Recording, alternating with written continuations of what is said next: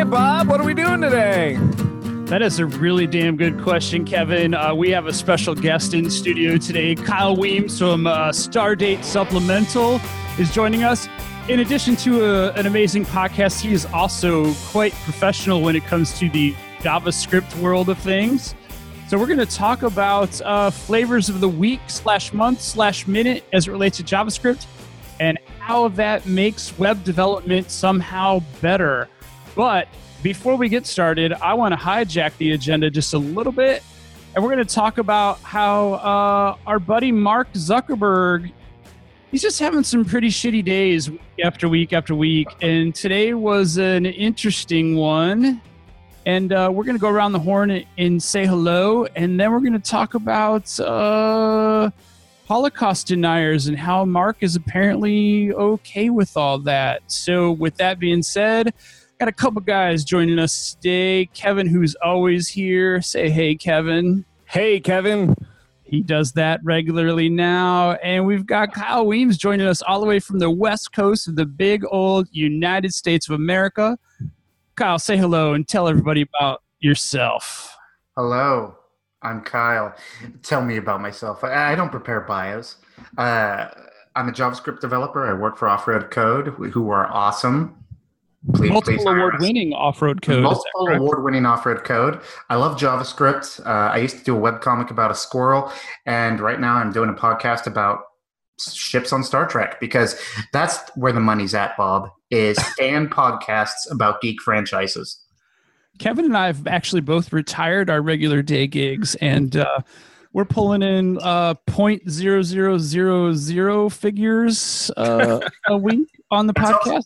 That sounds about right. You're ahead of me. I'm losing money still. So I, uh, I'm Oh. waiting to cash in my exposure dollars at Starbucks. Apparently, they don't take exposure cards. isn't that the same thing that those novice developers and designers are supposed to use? yes, exactly. I've never gotten a single cup of coffee off that. I'll be honest. So, Kyle, full disclosure, um, we bring people, uh, celebrities like yourself, onto the show because we want to actually hit uh, 50 listens per episode instead of the standard 20 when it's just Kevin and myself. So, uh, no pressure. It, I, I'm so glad to help you bring that in. I'll ask all 10 of my friends to listen. There you go. we have many dozen friends. Uh, exactly. All right, so I know we're going to talk about JavaScript today, and um, as someone who is uh, terrible at JavaScript plus all other things development, I'm very excited to dive into that topic. but um, I, I want to take it a little bit more gossipy and uh, kind of like uh, the view for a couple seconds, if we may. So, Mark Zuckerberg had another bad day today. Uh, Kevin and I have dragged Facebook over the coals or raked over the coals, I think is the proper term, uh, for several weeks now because they keep screwing things up. I think in many ways, though, Bob, that might actually be sort of like part of your brand identity is dragging Facebook. was it your first or second pod when you switched over formats? And, and even before that was definitely dragging Facebook. And, and, and, good, and good on you. They It's, can take it's low hanging fruit for sure. I mean, not going to lie. Kevin? Yep. Yeah, well, I deleted my Facebook, you know, and to be frank, I I, I don't miss it whatsoever. I, I think if I got rid of my Twitter, I'd miss it. My Facebook, I just don't miss it. How do you contact family members who live outside of your town? Um, You got a chat app? Because I'm trying to figure it out. How do I you know, leave you know, Facebook? maybe maybe I I actually don't have an ex really an extended family, so I am like it's like it doesn't apply to me. So maybe that's why it makes it easy to me. Oh, I was So- gonna man, say that, that might be a whole new special episode of the Bob and Kevin show where we talk about all this. Because I got to be honest, uh, um, most of my Facebook experience is Messenger, and it's purely for that reason. So I do want to jump in here though. Kyle, I think there's an untapped market for you on Facebook or possibly a second podcast about the what's happening in your new neighborhood situation because you give us little glimpses and anecdotes online and uh, I love this Kyle's neighborhood sandlot kind of documentary that's going on. Tell us a little bit about your new living situation. I think we've literally hijacked a hijack, but that's fine. So uh, I'm really lucky. I finally am a home owner at the age of 40, barely. Um, so just squeezed in. Way to go, me. And I live out in the countryside now in kind of a, uh, it's, it's not exactly a lakeside. You can't see the lake from here, but it's like a mile away, sort of a country. Um, I don't know if it's a suburb or not. I don't know what the density has to be. Suburb. And our next door neighbor has a has a child whose name I don't know yet. He's like maybe eight or nine, but I call him Billy. Oh, you made that up? I made that up. I, I really don't know what his name is. He's talked, he's talked to me about squirrels once. It's the only, and, and, you know, he started the combo. I was outside and he's like, starts talking about the different kinds of squirrels. It was really important to him. And I like. I don't know. That's suspect to me. What is your Twitter handle again? Right, CS Squirrel. I know it seems weird, right? Yeah. Uh, but yeah, and his misadventure, and this kid's bananas, honestly. So it makes it really fun to just see whatever's going on outdoors. Uh, sometimes in my yard because there's no fence and he's not used to people living here yet, and um, whatever nonsense he's up to. Uh, it usually involves toy swords, killing cardboard boxes, eating shrubs. I'm not even joking, Bob. I've watched him. Oh, I know you're down. not. He's stripping down bushes, eating something. I don't. It's not fruit. I don't know if he's eating bugs off of it or leaves or. And it's not like casually. Like he's doing it the way a cocaine addict is looking for another bump. It's Like I really said, weird. This is content that you could redistribute. You could totally redistribute this content. Yeah, yeah. People keep telling me ab- that, so I, so I may have to start the unofficial Billy show. Uh, we'll see. It, it, it's funny stuff, and, and it's also their cat. It turns out it's the weird neighbor cat that keeps trying to come inside. She doesn't like our cats, but she thinks this is her house for some reason. So so so full disclosure um whenever i see your uh twitter handle and i just realized this maybe a month ago that your handle isn't css squirrel it's cs squirrel and because i associate you with front end i in my mind i saw css on the front of See, the it's pronounced CSS squirrel by most people for that reason. It was an intentional uh, portmanteau. I can't say that word right. You know, slam it together. But uh, um, that's why I always spell it out whenever I say it online. gotcha Never get it right otherwise. so um so let's hijack the hijack one more time um you're uh, you're doing a podcast with your brother right Yeah, yeah. Tell- my brother about- Conrad. So I've got a twin brother. Um, so we're both 40. We've both been Star Trek fans for life. And I used to run a previous podcast that originally was more web focused with a friend of mine, Dylan Wilbanks, and then kind of became more and more generically geek. But then we would never put it up. We have like 60 episodes we never uploaded. I don't know why. So I finally Wait, decided, wait, wait, wait, wait, wait, wait, wait. So you did a podcast with Dylan. Yeah, You never uploaded it. Well, no, we uploaded it occasionally, but then Oh, okay. less and less and less. We just, I don't know if it was confidence on our part or the production time, because he used to assemble it, and now that I do it, I can see why it takes time. so, uh, you know, once you're the guy who has to put it together. Um, but my brother and I had been like, hey, let's make a podcast. Well, what the heck are we going to talk about? Because we're experts on virtually nothing. and so we decided Star Trek uh, because, in fact, we have some useless skills there. And we were going to do one about Deep Space Nine called Deep Space Wine, where we were going to drink wine and watch Deep Space Nine. But um, it took us So worth it right now. right? It took us like two hours though of our first episode. We were going to cover the emissary, the first episode of that show, and instead we'd only covered the like two minutes before the initial credits, where Sisko's on the Saratoga fighting the Borg cube in the In opening. two hours? Uh, it- yeah, see, and that was the problem, right? Because we were really excited about this random ship that shows up, and so we realized this this was never going to work. And then, and then about a week later, we're like, what if we just do that? So, Stardate Supplemental is a podcast about the ships not named Enterprise. That's the the gig, and we're just kind of starting with TNG, which is, as you know, is really rough in the first few seasons. And every time there's a ship that has enough of an identity to be talked about, or, or space station, we uh, hypothesize about what its life is like beyond what you see on screen, talk about what's on screen. We over geek about Star Trek, Wikipedia articles, etc. And then at the end, we theorize how a fictional crew of the B listers of Starfleet would handle it, uh, the USS Hood, which is one of those Excelsior class ships that show up a few times. That like, you know, Enterprise is always handling everything with this giant, magnificent ship. And this is like the barely also ran starship. How would they handle the situation? Well, Kyle, uh, and hopefully Conrad listens to this, or you can tell him.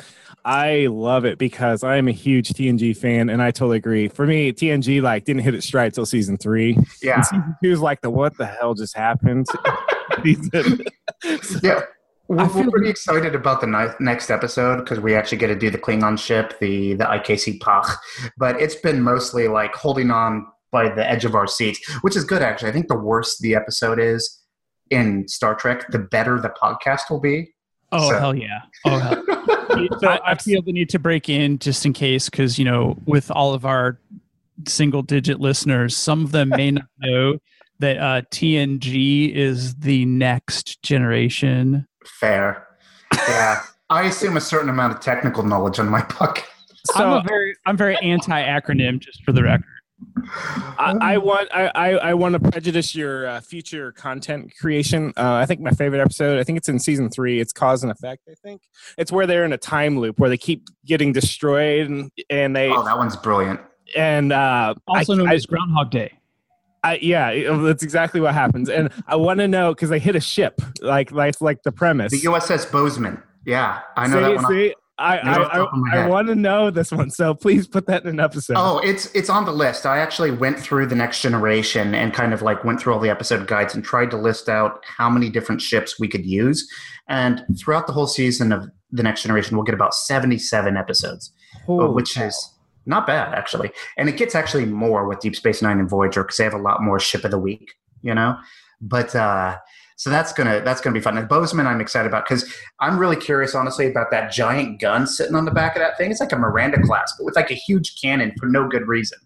right. The great thing about your your podcast is you guys get to invent the backstory that's missing. And yes, right.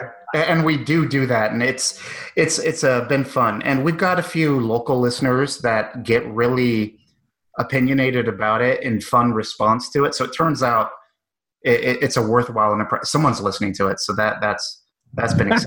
that's the weird part. Uh, it saved my life yesterday. I'm not gonna lie. I was stranded in New York. Uh, the weather was bad, and uh, Stardate Fundamental saved my life. So supplemental, supplemental, supplemental. Sorry, sorry, sorry Wow, true fan. Supplemental, fundamental. First uh, time fan, long time almost listener. Yeah, yeah, yeah, exactly. but it did save my life yesterday. Um, quick question asking for a friend. Uh, how much show prep do you and your brother do? We watch the episode in question beforehand, uh, on the week before, preferably within a couple days, but anywhere in the week beforehand. And I've done a lot of prep ahead of time on uh, building out a list of stuff that we can just reference as like a text Bible. Um, sometimes we'll do notes, but honestly, they're they're, they're small. Uh, and then we decide on a topic for our opening segment because we have three segments. We have an opening segment where we talk random sh- crap, and then we have a segment where we talk about the ship, and we're trying to make that the big segment, but sometimes it shrinks. And then we'll talk about this. You know, what would the hood do? And um, it's finding out the opening segment takes some time. It's the post prep is actually the biggest thing. That takes me about. I've got it down to about three hours wow. after the podcast. Yeah do you find yourself doing a lot of editing or is it just finding the right transitional clips? I used to do a lot of editing. Uh, we're both inclined to say um a little too often, and I try to pay attention to it. There's a little bit of heavy breathing because I don't have a filter for that yet. And I used to really kind of like scrub for that kind of thing. And yeah, exactly. and uh, um, I, I just need to get some fancier equipment to, to help because I'm a bit of a mouth breather. And uh, that took a lot of time. But nowadays, um, we do less of that. Every now and then, we'll drop about three or four minutes of content in a segment because we go too far down the rabbit hole in a way that's not constructive for making it funny or worth listening to. And so I'll just clip those out. Um, as far as the bumps, most of them are pre made for like the segments. And then while I'm doing the record, while I'm listening, just making sure that the quality's fine, I'll be scrubbing through the episode and try to get like you know, a six or seven second segment where they mention the ship's name on screen and stuff like that. So eventually we'll end up with more stuff in it, but only after I've brought down the production time. So yeah, you know, it, it just it's fun, but most of it's post production, not pre production. I know Kevin has a question, so I will follow up after his. Go ahead. Uh, no, I actually more of a statement. We're about three layers on the call stack right now, so eventually we are gonna have to So return gotta from these our methods. Yeah, exactly. so I just want to point that out. I'm All right, Bob, actually get that question in. I'm actually okay with screwing the Zuckerberg conversation for this one because this is actually interesting to me. Um, so the question was about the uh, production and the prep, and it was related to um, are you worried about when you put the bumps in and you're grabbing the show content? Because Kevin and I have run into issues with our I old hear platform. So, is Uh, there a concern about the copyrighted material? We're a commentary. Uh, usually, commentary that serves as sort of a review of content is covered under fair use. We And, thought so too. uh, you have to be careful, Well- but it also has to be transformative. If you have too much content, it's often considered not transformative. You're effectively playing it in the background or as you go. Uh, by which I mean, we're small enough fries and we're not using a platform like YouTube. So Right. I'm not too worried. We make it clear that we're a fan podcast on our site, and I try never to go above more than like seven or eight seconds of content. Okay, Uh, so our you have bumps. Our bumps all involve uh, uh, free, um, royalty-free music that is not from the episodes. So I'm also very careful about that because music's where you usually get in trouble. Ooh, Is- ooh. I would like to point out here that Bob and I used to be on YouTube, and they have this automated detections for all this. Right, crap. right, exactly. And that got us a few times. And believe it or not, we are actually like three for three. We actually won all of our cases. But since it's an automated bot, this bot does not know between fair use, copyrighted material, etc. And watch this. Wait for it. So Zuckerberg has been asked to Nice. to determine whether or not InfoWars is good or bad. And he's a human and he can't figure it out. How the hell are we going to get some sort of bot that actually understands the nuances of human copyright and things like that? I, I don't know how we can. I, I think that a robot is better at understanding the nuances of human behavior than Zuckerberg. I, I'm just going to be I'm just going to be honest there. he he does not seem to get people, uh, and I and I'm not trying to say because of autism or anything like that. I know people make that accusation. I'm just saying that when you hit a certain level of geek rich, you just don't seem to care about people anymore. And he's definitely a rich geek.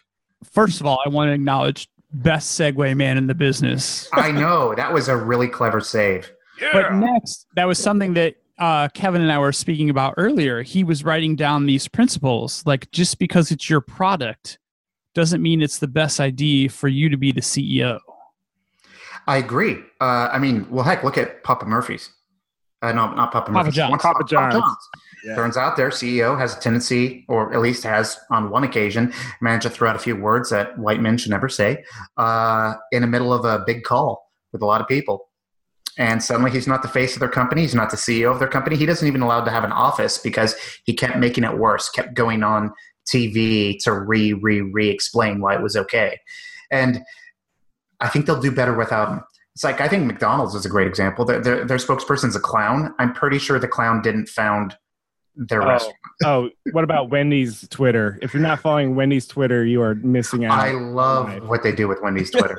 um, although I got to be honest, Wendy's and McDonald's gets weird. Every now and then, there's like weird fan communities that do some strange stuff with Wendy.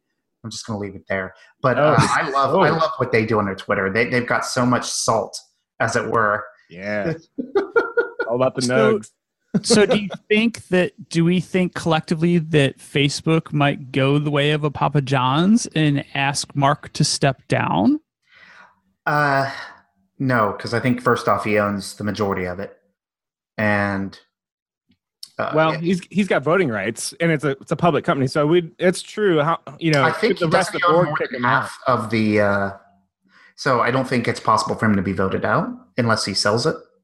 Am I wrong? Well- But earlier this year, he's he's already um, committed to selling a bunch of stock, and he believe already has. You know, I've seen a lot of uh, stories where a lot of companies like Apple, Google are buying their own stock back, but they're also shoveling it out the back door too, like from personal portfolios. Right. You know, I think uh, I don't think Facebook can be saved by having someone other than him there. but I don't think they need saving. They're doing fine. They've given away the Western world. Uh, they've sold out democracy, and they're still making tons of money doing it. Wow, So- that's two people this week that sold out democracy. I know, right? And they're both doing okay. Uh, it, it's really unfortunate. Uh, there's a certain level, I think, of wealth that allows you to pretty much like buy like Papa John's, the guy in charge of it's probably a multimillionaire, sold a Oh, lot yeah. of pizza. He's wealthy. He's okay. He's got some horrible Botox, whatever. But uh, but Zuck, he's um he's the kind of wealthy where he could give away like nine tenths of his money and still be wealthier than virtually everyone alive. And the horrible part is that him and Bezos and all these guys, most of them aren't pledging to do that. You know, I mean, I know that Zuck's saying he will, but well, I, he's going to make a bunch of schools in San Francisco or something. I think he's committing to doing something that's not doable. You can't say we're going to figure out how to get rid of hate and um, know what's good and bad content for our platform. I just don't think. I mean, hell, we live in an era where the truth is somewhat negotiable. You know, it's like, wait a second. It's truth is now viewed through. Well, here's our version. Here's your version, depending on what team you're on. And and how, how do we know what the single truth is? Maybe maybe I'm screwed up now. Is there even such a thing as the truth? I don't know. Uh, no, I'm with you. I mean, I think there is such a thing as the truth, and I think that it's just been good marketing by people who find the truth inconvenient to to do otherwise. I mean, values can be argued, right? And I think that that's where we used to have our fight was values. You know, conservatives, uh, progressives, etc. But truth used to be like, okay, we agree on most of the truth, and then we argue over values, and a few things people would stand down on because they thought that had gotten away their values. But now it's like everything's up for grabs. And it's going to be like that longer than I think we're comfortable. We're going to be old men by the time we finally get that figured out, I think, again. But I don't think robots are going to do it for us. Okay, and now think- oh, Do you ahead, think Doug. we're ever going to be able to redefine or reclaim truth at this point? Yes. Um, maybe not while we're alive, but yes. that's not good. no, so, you, so but, but it sounds like Kyle and I are in agreement that from from a societal standpoint, truth is going to be a hard grasp for many a decade. Well, it's one of those things that we're used to thinking of history as being sort of like a, a curve upwards, and it turns out it's a lot more punctuated, you know? So progress can go back and forth on certain kinds of areas. And I think accepting of scientific truth is, or, or uh, anything related to that, is kind of up in the air now. It's like, is global warming happening? We don't know. It's like, no, we know. It's every day in the headlines. There's something horrible happening somewhere because it's too hot or too strange or too different but people want to argue over it because you know it gets in the way of them feeling good about themselves selling oil or whatever it is they're identifying with coal miners uh, you know that kind of thing and um, i don't know it's like you got to get politics out of the truth but how do you do that bob i don't know Well, we Question. we were trying to think, you know, in earlier episodes, um, can you program your AI or your uh, machine learning to have morals, ethics, and values? And hell, do we need to throw the word politics in there too? You know, yeah probably. And the fact is ai is not going to save us because it's made by us. It's our child. Uh, microsoft made that ai on twitter guys. Remember that one that got it had to be killed in less than 48 hours? grounded. it turned super racist really quick. Maybe it is very human. Who knows? Right? It's too human in a sense. It, it- it's learning from us. So it's like how do you you would have to make a system that was learning from a source that wasn't being infiltrated by bad actors and then you would have to somehow give it the power to act on that truth without it being shut down by people who disagreed with it and you can see rapidly that becomes uh, skynet almost if you're not careful like because people that would disagree with it would look at it as some sort of tyranny or whatever. I don't know. It's But you can also see by that experiment that the influence by the people around you can actually construct the moral background or the choices made by the community that you're surrounded with. Like that bot that bot didn't become that racist bot because it didn't have any interaction. It No, became that way true. because because people trolled it basically and taught it how to be that way.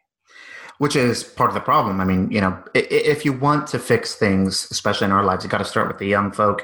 You have to start with impressionable people, and you have to teach them how to tell the difference between the truth and falsehoods and give them a value system where truth is more important than other factors or at least as important as other factors you know um, and uh, then that way you can sort of inoculate them against that sort of influence later right so a parallel thing but not really parallel at all but i'm going to use this to try to be another great segue is that we live in we live in an environment where it seems like it, it's not nearly as frequent as it was maybe 12 months ago, but we have a new and seemingly quote unquote better way to do JavaScript coming out about every nine days.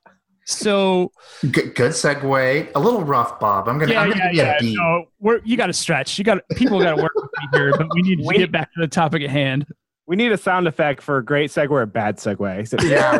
no, That would maybe the price is right. You know, wah, wah, wah. But seriously, we have everybody coming out with these ideas. These frameworks exist and come into development because somebody had a better idea, right? To Yeah. make things better. So we got inundated probably, you know, two to three years ago with a new framework literally almost every other day. It, it, has got to be more than that now, Bob.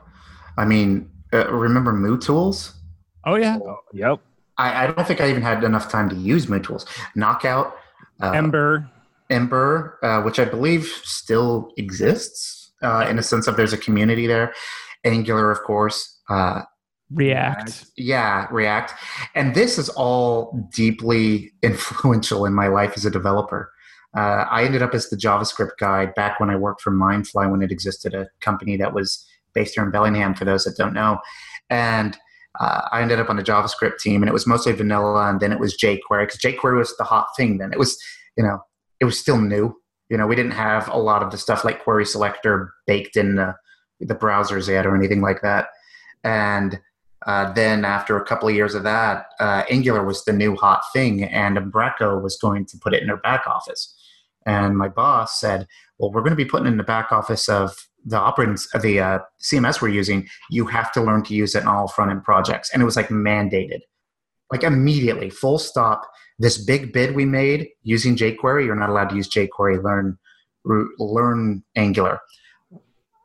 I'm going to be honest, that hurt. So A so here's my here's my first question. Here, here's my first question. So because a framework works in the back office, does that necessarily facilitate its use for front end display? Uh, probably not. Um, I mean, they can. It's really about user experience and and sort of like what are you trying to accomplish. I don't think back office and client side or, nest, or user exposed are the same uh, question because they're both being used by users, just different kinds of users. It's more like the needs.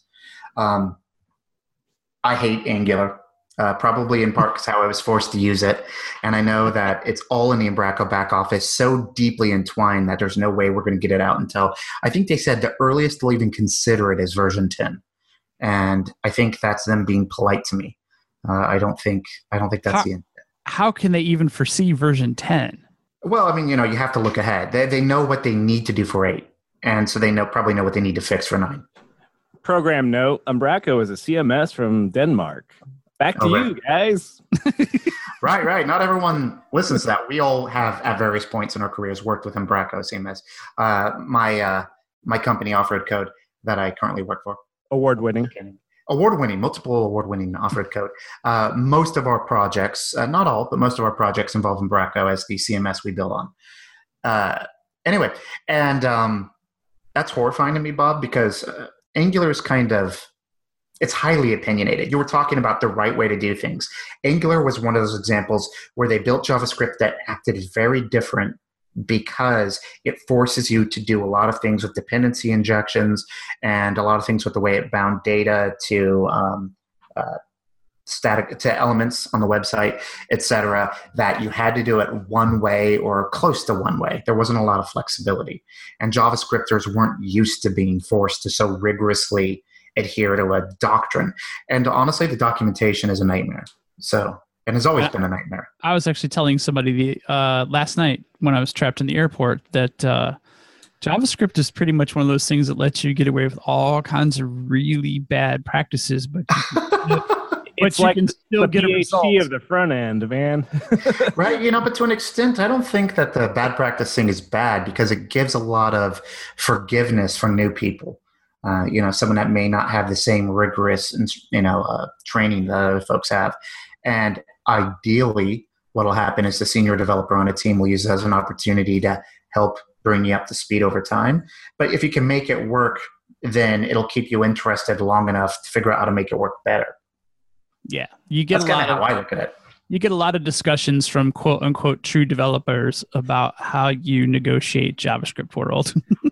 I, I would like to defend the front end a little bit. Not that it's being attacked right now, but so historically, I'm a C sharp guy, but I've I've had to do a lot of JavaScript. So I actually really love JavaScript. i love Um, javascript Uh, so in the beginning, we had Vanilla JS, but it wasn't called Vanilla JS. It was just called right, And, because uh, that's an that's a relatively young framework called Vanilla JS. right right And then we had jQuery. Like, holy crap! You mean I don't have to write all this weird, like very verbose stuff to do this very like trivial, you know, seemingly trivial thing that takes all this code. Okay, great. We like jQuery. And then we have this thing called MVVM where wait, all I got to do is change the model, and it just, for lack of a better term, reacts over here, and that's great. But that was such a paradigm shift. It's like whoa, because the markup Yeah. becomes declarative at this point and then you know your javascript is is your imperative language so that was a huge switch and it was mind-blowing but it was like oh i did not realize that this sort of thing could even exist and then i um, if you've never done silverlight remember silverlight I do remember Mhm. Silverlight. so that was mvvm but it was this like really shitty implementation where it felt like you know flash but microsoft's version you know again microsoft trying to be cool too but kind of not really anyway but javascript kind of made it cool again uh, with the mvvm and i really appreciated it and so to contrast kyle a little bit i actually had to well i had to learn angular 1 because of umbraco but i ended up learning it and going huh this ain't so bad but i totally revolted on the front end and i said you know what jquery is still working on my front end. And you know what? Um, and and I'm that guy because I know a lot of JavaScript people go after Angular one. If you use jQuery anymore, you are you know insert some pejorative term over here. So full disclosure, I I I don't mind using jQuery on the front end and Angular on the back end. I've only made one app where I've done Angular on the front end. So all right, back to you. Yeah, uh, I had to do a application as my very first Angular app that was going to be um, a website that managed a solar power control system in a home. So it was like a UI for handling your house's solar panel, connecting to your appliances, and turning on and off levels, and giving you all the details and all that. And that was my very first application, uh, which was um, a nightmare. Uh, but you know, uh, so so I, I, some of that sting, I think, is what did it for me. But I, I'm with you, Kevin, in one sense. Uh, I think that the amount of hostility that's kind of become vogue for developers between frameworks is a waste of time and honestly a horrible place to find a reason to not like someone. You know what I mean? Like I Oh, don't yeah. care if people use jQuery as long as it's a project where if that's what's expected to be used, someone tells me ahead of time and we uh, use it right. You know, in the same case with Angular, I prefer not to use Angular, frankly, but if it's going to be used, I'm not going to hate someone for using it. the the more I the older I get, I like to think I'm getting wiser because I used to be more just like you're saying. I you know, I kind of look at somebody else going, "Oh, your stack's not as good as my stack," and if it's, it's really for the simple reason that I'm not using your stack, I'm using my stack. But if I was using your stack, I would think my stack's better than yours. You know, if if we were Right. But the older I get, the more I look at things and I go, you know what? C sharp and Ruby, they can both do the same thing. So why is one better than the other necessarily? Especially if one fits like a glove for you, because C sharp fits really well for me, but Ruby doesn't. But I know a ton of Ruby developers where, man, they're just look at C sharp and go, ah, that's great, but I can express myself more with Mhm. Rails over here. And I backed off going, well, mine's better than yours. Um, and then so to extend that to um, JavaScript frameworks, it's the same thing. Like Angular one didn't have dissonance with me, um, but Angular two plus, I don't even know what to call it anymore. Yeah. That was just like, okay, now I got to do TypeScript. Uh, you know, what, maybe now is a great time to to look around and go, you know what, what else is out there? And to be frank, I'm I'm looking at React, going, man, I, w- I wish I could play too because this this guy I work with uses React, and I would like to use React. I like React. I use React on all my front end applications. Uh, we even started messing around with the concept of using React in the Umbraco back office on top of a translation layer with Angular. It works. Whether or not you should do it, I'm not advocating, but but we did it to see if we could. It, it was really about it. Uh, and I'm with you. I, I mean, I I like to think sometimes when you're a developer, especially a web developer, I kind of feel like a wizard sometimes with the cool stuff we can make the web do. And it's like if there's a wizard that likes this one school of magic, cool on him. I'm, I'm better with this one over here, but I'm not going to hate him for for using that choice. Uh, but yeah, I, I use a lot of React right now, and uh, but I do find it silly, kind of like the the game of frustration because what happens is if you talk about React too much in certain communities involving some of our online friends, they they'll immediately like jump in with their framework instead. They'll be like, you got to use Vue, for example, Vue.js. Uh, yep, that And one's like- popular. you, you know who I'm talking about. Uh, Vue.js, you have to use Vue.js instead. And it's like, use Vue.js. I have no problem with you using that, but, but that's not me. And, um, you know, so definitely a thing. Often right now, I'm using React if I need something complicated uh, because I really love the way that it handles um, data binding to, between, you know, your model and your, uh, the shadow DOM, really, for rendering. It allows you to do all sorts of crazy things. Uh, you know, and I also, frankly, use vanilla JavaScript when it's less complicated. I rarely even use jQuery anymore because most of the features I want from it are baked in now. You know, they're in the browser. So, yeah so yeah i i look at i kind of you know you, you kind of look at those uh you know year one developer here's your code then year five it's like very complicated looking dependency Right. and year six it's the no it's back to the simple i kind of you know i've gone through that cycle i think all of us have and and i Not me. anymore anymore i look at things and i go oh okay that's a factory. Okay that's just creating something. Okay that's a model. Okay you know this is okay we're injecting something. You know i look at it for what it is and i and i i i feel like i'm able to jump into any if you just threw a language at me right now i think i would be able to just go with it and be like okay well that's what we're using. Let's just do it. Even if it were just java you know it's it- you know which is well, well, that's what I love as a developer. I mean, I, I, it's almost a humble brag, but uh, I do like that as a developer. Is if you've been around it long enough, you can jump into less familiar languages, and you understand the idea of what you're trying to do. And you may not know without Google, maybe some of the command lines to write, you know, code to write the to, to say enhance a project if you need to fix it, but uh, you at least can usually read the project. Right. And syntax aside, if the developer has strong fundamentals, they should be able to jump in and play in any sandbox. I, ideally, yeah, and it's of course it's especially good if the sandbox has been well made. Uh, nothing, you know how it is when you inherit a project, and you know you, there's ones where you're you may not agree with the direction developers took, but you're really grateful that they did it well. And then there's ones where you don't know who wrote this, but you wish they would die in a fire, and then you realize ten minutes later it was you two years ago. You know, that, that is one of the great realizations. Like, who the fuck did this? Oh shit, it was me. yeah, yeah, that that has happened to me a few times, which I- I'll take as a good point. It means I've been growing at least. when I take on a new framework or a new language, sometimes it, it is overwhelming. I go, okay, time out, take a knee, drink water. At the end of the day, all that is happening is we're taking zeros and ones from here and moving them to here. And then we have rules potentially in between called HTTP protocol, perhaps, and things like that. So, you know, C sharp will implement the web just, you know, with a 200 code, a 500, 404. And Ruby, you know what? If you're doing web stuff, I bet you it'll do it too. And I bet you, you know, if you're doing server side um, JavaScript with Express and Node, I bet you at a fundamental level, that's all it's trying to do. So if you just kind of look at it and go, 50,000 foot view, what is it, you know, what is the generic concept behind all this? Syntax aside, like Bob's saying, you know, you just slow down and it, and it'll all just work out. Oh, it must be a code here, there or status code that is, and and so yeah, I'm I'm very, I mean, I love C sharp and I'm comfortable there, so that's a comfort zone thing, and JavaScript's a comfort zone thing. Um, so if you ask me to go to the Rails stack or back to PHP, I used to do PHP. I'm gonna get I'm gonna get really happy feet in my chair of unsettling paranoia, but uh, not as much as maybe I would five years ago. Well, that's good. So, so I have a "is it just me?" question, but sometimes, you mean for a friend? yeah, I, I'm asking for a friend. Sorry, my bad. Is Um, it just your friend? when you are challenged with a new framework, when you have like, am I the only one, or is my friend the only one that has those moments where you're like, "Oh shit, that's how that's done here," and you're like, "Wait, maybe this might be better." Uh, yeah, I think so. Moment.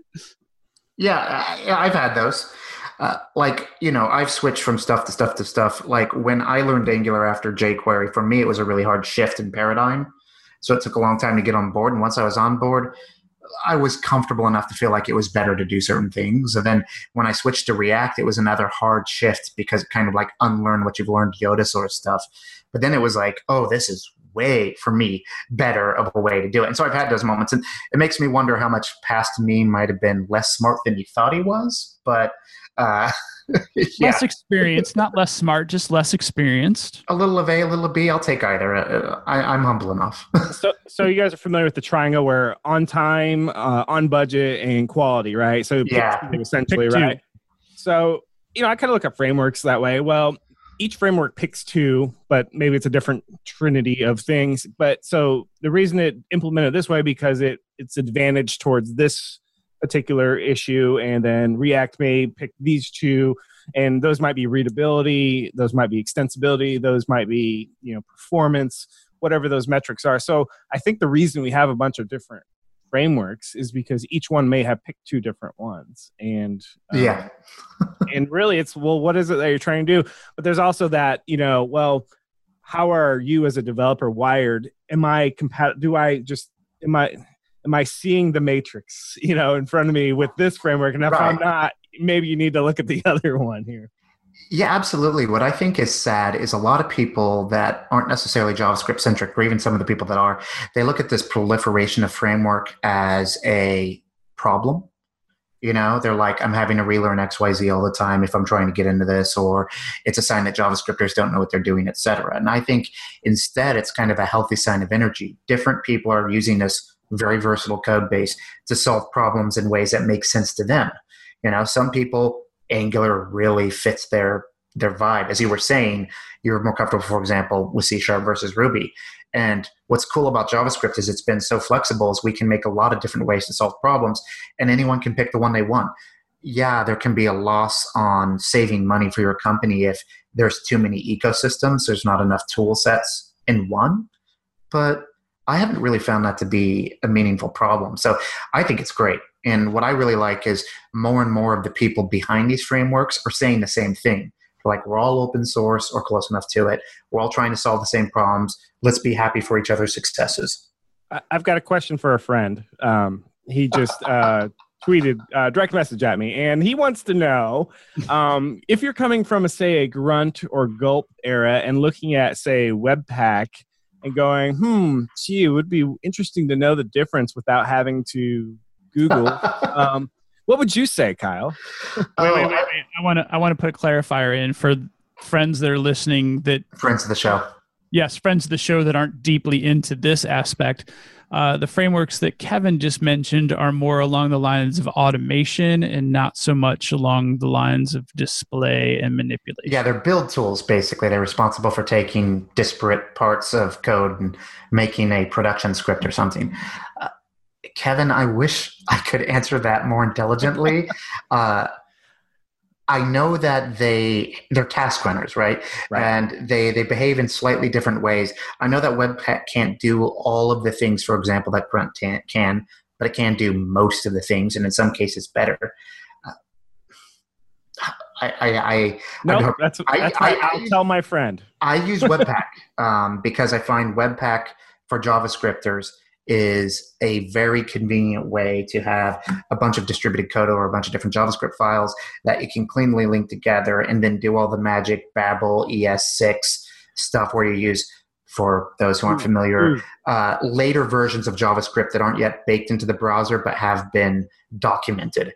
You can kind of use them already and it'll trans transpile, transcode, what it converts it into the version a browser understands. Yeah. So uh, um, my coworker Taylor, he was walking me through some of that stuff. It's kind of mind blowing coming from like a vanilla JS, jQuery, you know, Angular one, and then boom comes the ES6 bomb, and I think there's even an ES7 or I, I don't yeah, know. Yeah, it's, it's like ES 2015 plus or something weird like that. So I think it's neat that we can work with that, but it's like putting the cart before the horse a little bit. And I get the whole future like proofing, but are you really future proofing? Because I mean, if you look at the way Google handled Angular 2 Plus, where there's like 10 breaking changes like every before lunch and after lunch. Yeah. Um, you know, are we setting ourselves up? Are we on the end of a really long whip that they're just going to keep changing and we're just going to, oh, okay, we'll update Babel again because of this. So, what's well, your thoughts on that? Well, my thought is first off, Google screwed the pooch when it came to Angular 2. It was such a different beast from Angular 1, they could have given it a different name and it would have gone better.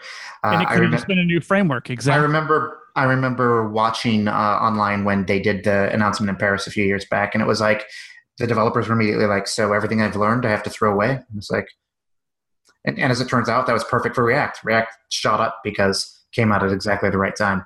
Uh, yeah, I don't know uh, per se with regards to say JavaScript versioning and all that. I do know that because I use React and React is sort of a lot of its developers and therefore a lot of its tutorials and build scripts and so on and so forth are ES6 slash Babel slash whatever they're calling it right now. Uh, versions But I've gotten used to fat arrow notations. I'm really fond of let and const versus var, um, stuff like that. And it took me a long time to get around some of it because the documentation for people who weren't there for the conversation was like poor at explaining what, why, no, really, why, and then finally how. Uh, it's still kind of crazy for JavaScripters to have to be like, okay, open up your command console, what, and start typing DOS commands in order to install your scripts that you're going to be using today. I mean, it's it's weird to me, but I think at the very least these are uh, language evolutions that have been agreed upon by the browser maker. So they are going to end up in there at some point. Um, maybe it is cart before the horse, but it's being compiled. So ultimately, if it works now and it doesn't work later, it won't hurt you. So I'm going to set the table for a possibly very opinionated answer, and uh, you can totally, you can give me the politician duck and dodge if you want. Um, but the so we, TypeScript was invented by the same person who created C sharp, and TypeScript is basically a way to it's it's meant for Angular. I mean that's its greatest use case, the Angular two, um, to write it like this, and we'll transpile it to plain old JavaScript. And yeah. then if we contrast that against uh, React, and React is going, well, just why don't you just learn ES6, which is JavaScript? We'll we'll we'll backwards compatible compatibilize it. That's not a word. Uh, with Babel. Yeah, like you know what I mean. I'm gonna I'm gonna trademark that. Okay. Um, so in in my naive view, I I think it's better to use future JavaScript only wording as opposed to putting in what I call TypeScript as a shim, like this kind of we don't really need this language, but we're using this language language. What say you about all that? You mean like TypeScript? I I don't use TypeScript, and I don't think there's necessarily anything wrong with languages that only exist as abstractions. And that's the weird part about TypeScript. It's it's an abstraction from JavaScript, right? And like I guess CoffeeScript is kind of the oh, same. God, and I hated CoffeeScript, and it's totally and, like that. And I don't see the point of it only because well, it's fine. Once again, it's like frameworks. If you want to go, so here's your politician dodge, real brief. If you want to go and use it, no harm. But um, I do think it's harmful for devs that end up only learning how to use that. And then what happens is we passed the moment. You're using something that doesn't have it. Like everything I've learned in React, I may not be able to use JSX or something that's specific to it elsewhere. But all the JavaScript techniques that I've learned are going to be usable going forward. They're forward compatible. Right. Whereas and they're think, framework agnostic. Where Yeah. Whereas I feel that uh, a lot of the stuff that you've learned with um, TypeScript, because it's not a framework, it's literally a different way of writing JavaScript just because. It's, it's syntactical shortcutting which doesn't teach you the true syntax. Right. And it's only useful for that as long as you can guarantee that that knowledge pipeline will last. And I don't know if they can guarantee, in fact, I guarantee they can't promise you that. So here's a promise or a prediction, a Bob and Kevin show prediction. I don't think TypeScript's going to be a long term thing, in my humble opinion. Well, Don't I don't think so. us. TypeScript Especially, fans don't add us. yeah, especially I think if Angular is its main use case, because I think Angular is, I mean, it's it's still got enough users, but it's clearly over the hump, you know. And there's there's a life cycle on frameworks, and I don't think another framework's going to be like TypeScript's the way to go. Right, Yeah, exactly. So, So it was just kind of like shorthand. Because So- they have to buy into the transpiling, right? Yeah. Yeah. It, it locks you into that ecosystem. The thing you can say about Babel is it's it's a shim for uh, something that the browser makers have said this will go into the browser, you know, and some of it's already there. You can use let and const, for example, in certain browsers um, versus say var. Um, some of it, I don't think fat arrow notations available everywhere yet. But Right. But it is a spec. It's a spec gap closer, is what it is. yes, exactly, like HTML5 was back in the day. Kyle, I'm gonna I'm gonna kind of slow things down here. I'm gonna kind of talk a little slow, and I'm gonna say, hey, talk a little nerdy to me. And, uh, what I want you to tell me about is J JSX. Uh, can you give me uh, a lowdown on what JSX is? Oh yeah. All right. Well, now now that we're at podcast after dark, Kevin, how you doing? Um, How you so JSX is. Am I slow enough? No. Uh, JSX is one of those things that, as a developer, initially terrified me because uh, we're all of an age. I'm sure we all started developing at a point where the standard wars were being fought, and a huge part of that was separation of content. And um, so, you know, HTML handled content, uh, CSS handled presentation, and JavaScript handled functionality. And those lines shall never cross. It's like the Ghostbusters. If you cross the beams, you might destroy the universe. So don't do it. Oh my God. And- Say that again, even slower. You got this. You, you do got this little Barry White voice going on. I, I can I can get a little deeper, and the the the problem, of course, is when JavaScript um, when when JSX came along, was that they decided uh, React. Okay, we're going to put our HTML in our JavaScript, and it could be like a chocolate peanut butter sort of situation, oh. but but it wasn't because we were taught never ever do this, and it's like it kind of felt dirty. You know, it's like It totally sounds dirty now that you're saying I it. allowed to put my HTML in my JavaScript? Right. And, and worse yet, and a lot of developers I remember were trying to figure out how do I do React because they wanted React without JSX. And originally they would teach you how to do it. They had here's how we recommend it, but here's how you can do it. And they don't do that anymore now. They've said just bloody use JSX. That's already over. You know, um, it is funny because you know it's HTML syntax that's inside a JavaScript function, usually being returned as sort of like a dynamic amount of markup. Right. Yeah, it, it, it kills my sensibilities when I look at it because you got like open parentheses and bam, uh, uh, angle brackets. I'm like, where's my quote? You know, Aren't- right? don't we yeah. just be a literal string? What's going on here, man? Yeah, and that is the crazy part because that's definitely where it's that that's like non-transportable JavaScript. If React ever is gone, you're not keeping that format for Right. sure. Uh, and it does mess with me. It's kind of weird because if you came in from Angular, you've got your HTML file that has its mustache, you know, brackets. That's all about the mustache. Uh, that's bringing in the bound in JavaScript, and this is almost backwards. In the middle of a JavaScript file, suddenly it's like, let's talk HTML right? Um, but once you got over the hump, get over the hump of it, you know, it's like the way you start thinking of components as uh, DOM modules. Kind of sells it. What is that? What was that? Oh, you all weren't supposed to be able to hear that. I was not sharing my audio from that application. wow. I was doing some show production in the background, looking for some uh, Barry White esque music for this little segment here. I right, you got to don't make sure wanna to know have where you're that so it sourcing. gets better. but yeah, I um I do like JavaScript. Uh, I mean JSX. Uh, after um, I got used to it, but it did take a bit for me to go. Is this okay?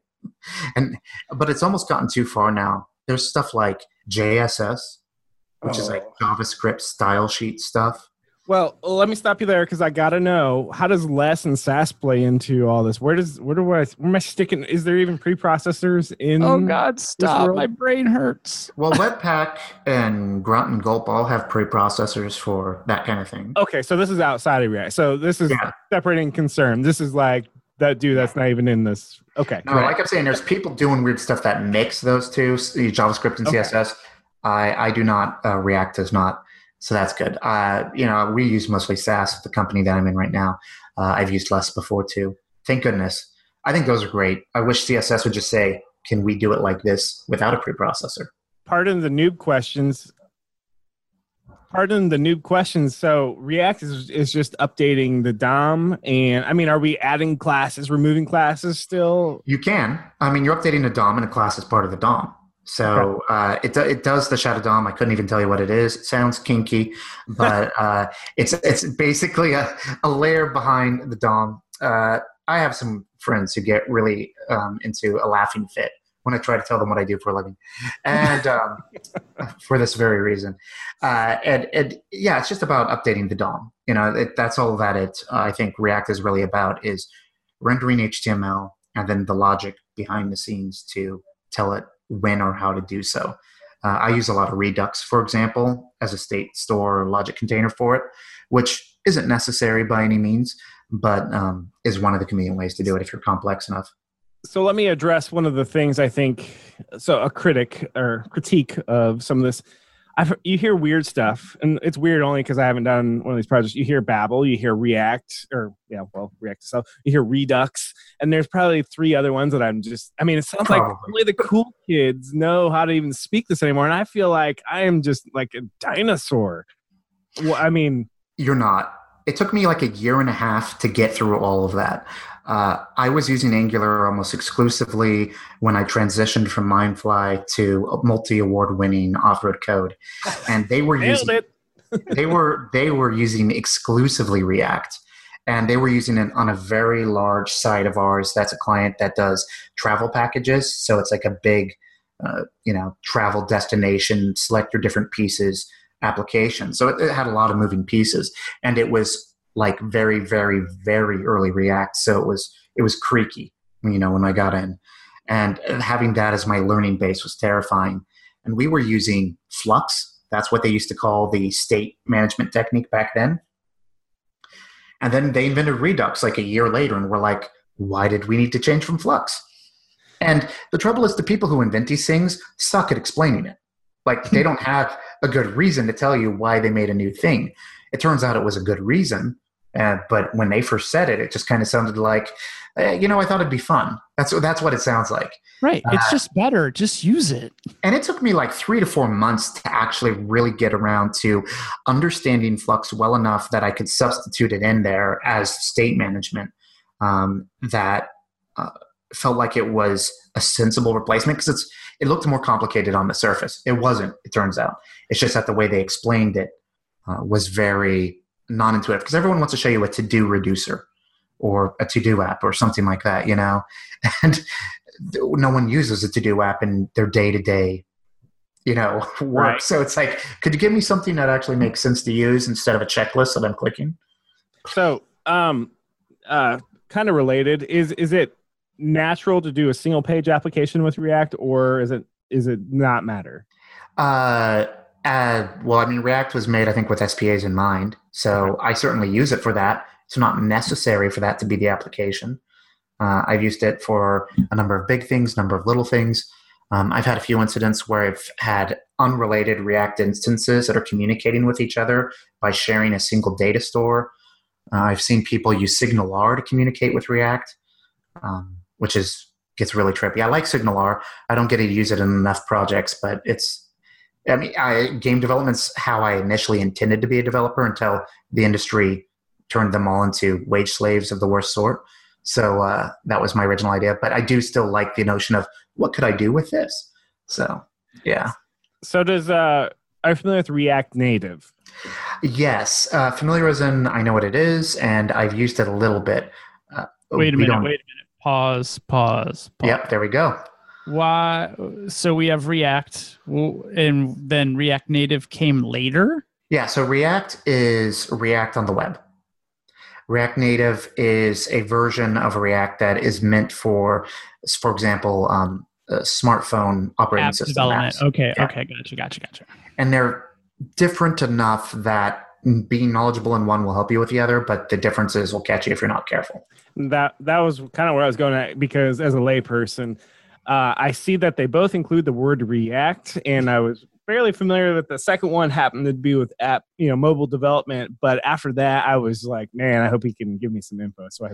Right. You know, and they're similar enough. Um, I wish, if anything, that some of the HTML like component behavior of React was in React Native, but they lean more heavily on some of the probably the principles that app developers are used to for that kind of thing, for like event management and you know certain kinds of elements of uh, interactive elements, etc. So um, that's not as immediately intuitive to me because I don't do a lot of time on mobile app development. So it's like jQuery and jQuery mobile. Yeah, that- in a way, rudimentary. Yeah, that's a that's a good rudimentary comparison. That's probably not accurate at all. And then, there's, there's got to be some sort of transpiler that takes it from React Native to, um, you know, native code. probably. Right? Yeah, you'll you'll it'll either go to you know Android's um, whatever they call it, and uh, or to Cocoa. I, I don't remember what. Right. So you've got to run it through some kind of app AppVeyor type deal to put it in its true native wrapper. Yeah, exactly. So Kyle, totally out of left field. You like astronomy, don't you? I love astronomy. And and you see Bob's reaction. where, the, where the hell did this come from? So so Kyle and I we sometimes exchange some astronomy things. So I'm a closet. I wish I were a astrophysicist. So Neil deGrasse Tyson is one of my heroes, and I totally envy the dude because he gets to talk about like cool space shit like on a daily basis. All the time. Yeah, and he's got Star Talk Radio and all that. So uh, I know you're into astronomy. Um, yes. if you could combine this is just like totally on the spot if you could combine technology and astronomy what sort of technology would you like to work on invent or be a part of Oh man, that's a good one. Uh, I'm really obsessed about astronomy. Right now, my biggest jam are Kuiper Belt objects, which are like Pluto and other small rocks beyond the orbit of Neptune, moons, 'cause all these tiny rocks that, because you know, we found all the big planets that are nearby.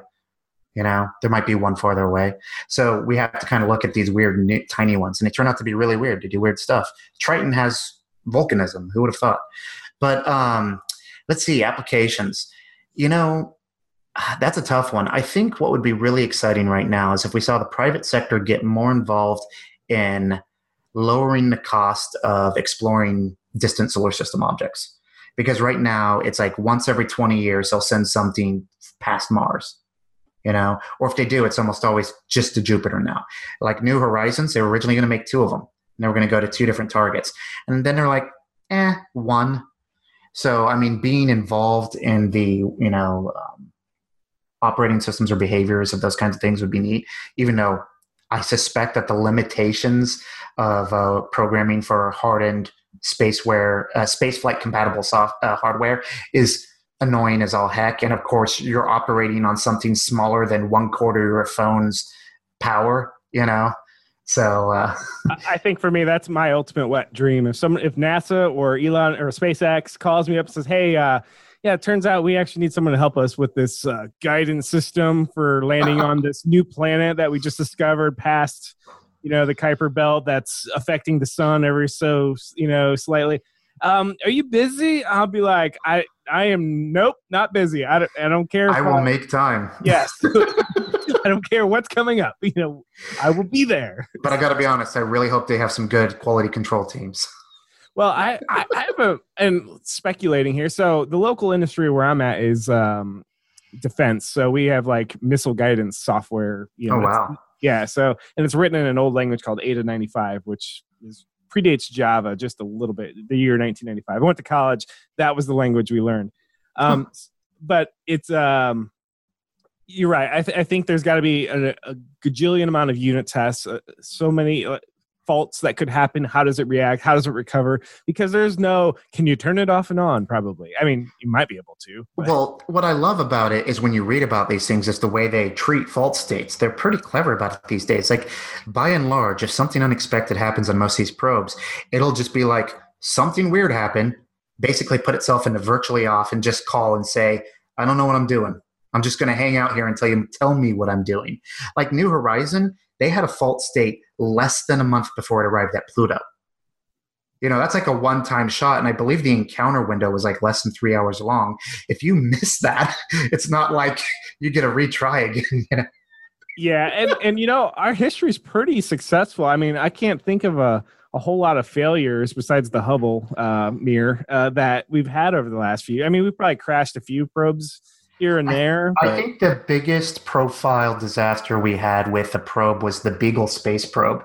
There was a conversion between, it was an ESA NASA collaboration, and there was literally, can you believe it, a kilometer mile difference in how it was programmed versus what it was expecting. So it opened its uh, uh, thrusters or a parachute too late and slammed into Mars way too fast. i was watching a doc oh, I thought we lost another one in space recently, though. Like we just lost it. Well, we lost contact with the one that landed on the asteroid because it turned away from the sun and it wasn't getting power. I forget what it was called, but it, uh, we landed on the uh, asteroid. It was like it was like we sent the shuttle from the from the the satellite uh, thingy. Anyway, I'm totally screwing up my words. No, no. For the for the record, you're, you're talking about Philae is the spacecraft That's the one. Uh, that was the lander. It's this tiny little comet lander, and it was supposed to have harpoons. It was actually Europe that made that one, so it depends who you meant by we. And yeah, it totally. Um, I meant was the, supposed, I meant the human race. it was supposed to shoot harpoons into um, the comet to anchor itself because the comet is so lightweight that there's there was enough gravity to matter for the cases of a tiny probe, but not enough to keep it on the thing, right? And uh, the harpoons didn't fire properly, so it bounced. Bounced off. And it, it stayed on it. It eventually landed on its side, but it was like in a shadow under a rock. So they got some science, but not nearly as much. And then there was recently uh, at least one probe from Russia to Mars that failed, which is like virtually everything Russia's ever sent to Mars fails. Uh, they did great with Venus. They had a ton of Venus landers that, of course, you know, boiled in two hours like they were expected to do. But they always, they almost always made it there. But for some reason, they've had the worst luck with Mars. So so ponder this. So in the in the 1960s, when we sent men off this planet outside of our orbit to the moon, we were writing software. We like I did. Uh, the people who were writing the software were writing software that was not object oriented. Software Yeah. patterns had not yet been established. Expectations on what software should look like have not even been conceived at this point. Everything needed a line number, and it had to be printed out and and looked at um, physically on the printout Dot matrix. bugs. Yes. Yeah, no, it was insane. I think punch cards were partially involved too uh, in the uh, part of the coding. Yeah, it's insane, right? Uh, was it Margaret crap. Hamilton was responsible for the Right. uh, lunar lander code, and uh, you know it was taller than her. Yep, Uh, I've seen the printed out. Uh, and uh, actually, what I remember from that is Neil Armstrong actually asked a uh, one of the old computers, which was a term back then that meant you know almost exclusively women who did the manual computing for the space program. Double check the com- the actual digital computer because I don't trust the digital computer on this landing solution. And Yep. uh, and she, of course, you know, was incredibly amazing at what she did and was trusted better than it and said, Yeah, no, it'll work. And he's like, Okay, now I'll trust it. I was watching a documentary that you know goes to great lengths to explain the choreography for the for the engines being made in one area and the the uh, different stages made in different areas and they all come together and the, the Apollo program was at risk of not launching or maybe it been Mercury uh, one of those maybe an earlier program because the software is not yet ready. And Oh no. when that briefed in the in the room where hey guys we can't launch it we don't have the software ready you know they got a bunch of dumb stares like what are you talking about? Just you know just don't you just do your thing Turn it on. It- yeah it, it was all completely hardware like if it's going to go wrong it's going to be the hardware no real thoughts to well what if they put a bug in the software of course that's a little different today It's it? really impressive how few people we managed to kill in the process, if you think about it. oh absolutely yeah absolutely Yeah, but in hindsight, look at the tiny number of humans we actually ran that risk with in the Oh, it's- entire it's- scope. It's insane. If, if you want to get into one of my biggest pet peeves, it's that we have decided to take so much time between hitting the moon at all to doing anything more in space beyond low Earth orbit. Uh, and, you know, there's all sorts of excuses about, well, what's the, the benefit of it? And it's like, you know, there used to be a time where you would explore, you're really like, we're going to go across the Pacific. Why? Just to say we freaking did it. Um, and then you got killed by, you know, natives that you tried to steal from halfway through the journey. But, you know, you know so there was some, maybe you should have thought out how to be a polite guest. But, um, you know, it's like, it's funny to me that, like, the notion of, well, wouldn't it be just cool to have a guy go around Mars because he could? Show note: Next year is the 50th anniversary that Neil Armstrong first stepped on the moon. And we are running out. I think there's like less than eight of them alive now or something Yeah. like that. Yeah, and that just, I mean, I'm so dis because we're space shuttle generation, most of us here, right? Yeah. Or all of us. All of us, we're all within an age of each Yeah. other.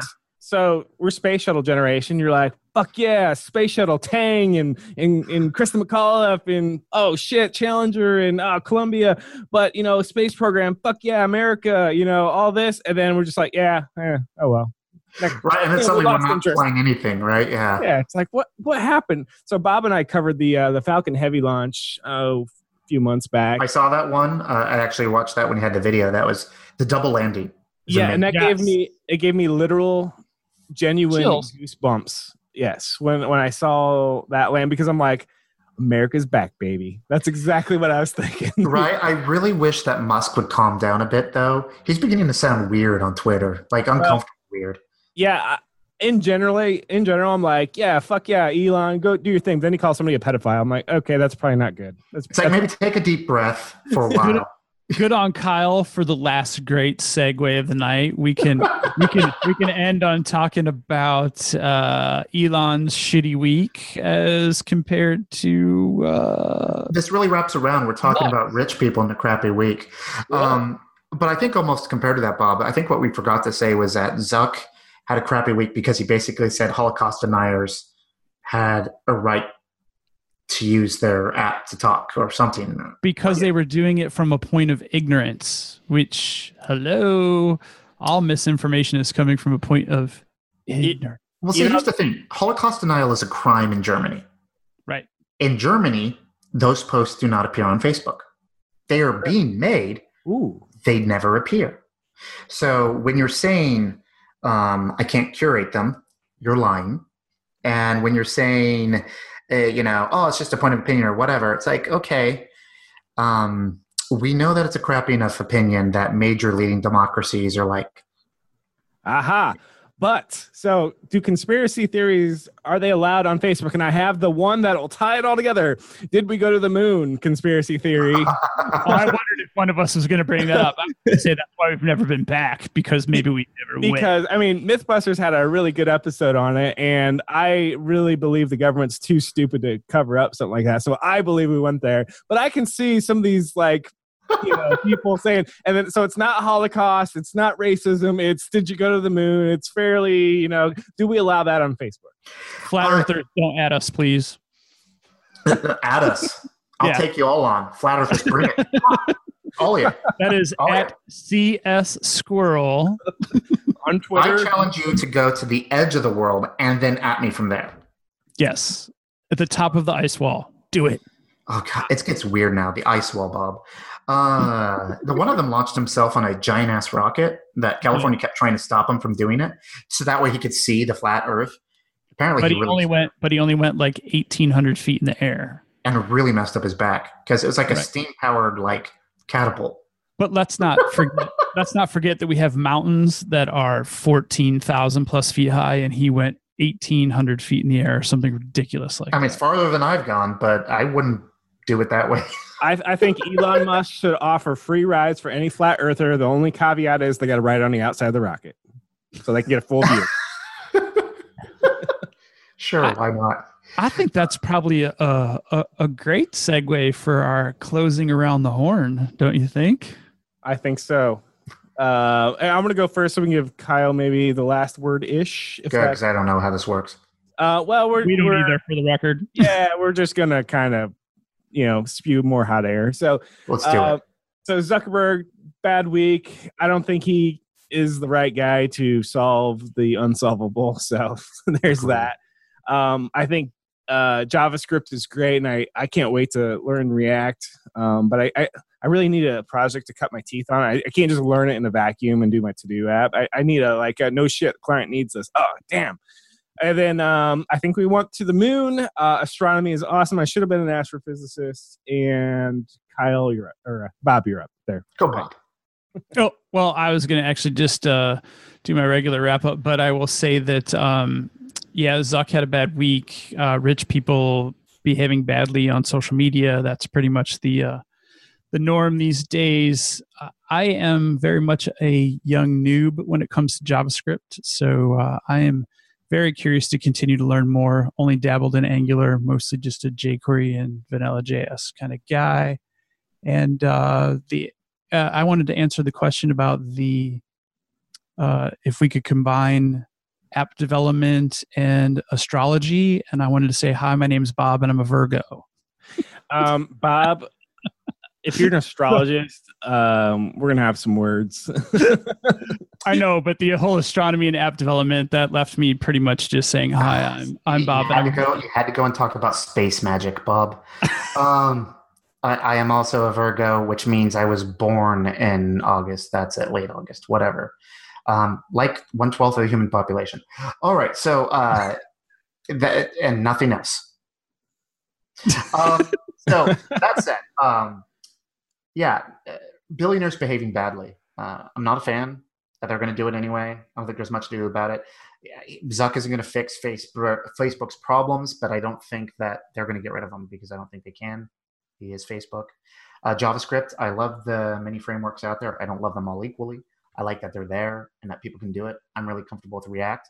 I look forward to the day someone makes something better that I'm like, holy crap, I have to use it.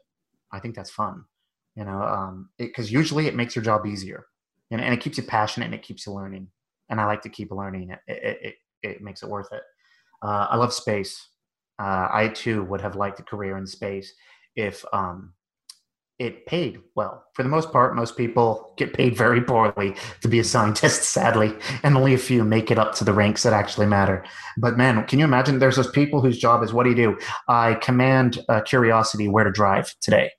That's pretty cool, right? you know, it's like, what are you? Um, I'm a Mars weather person. What do you mean? I read the weather updates from Mars from the spacecraft and try to make a prediction.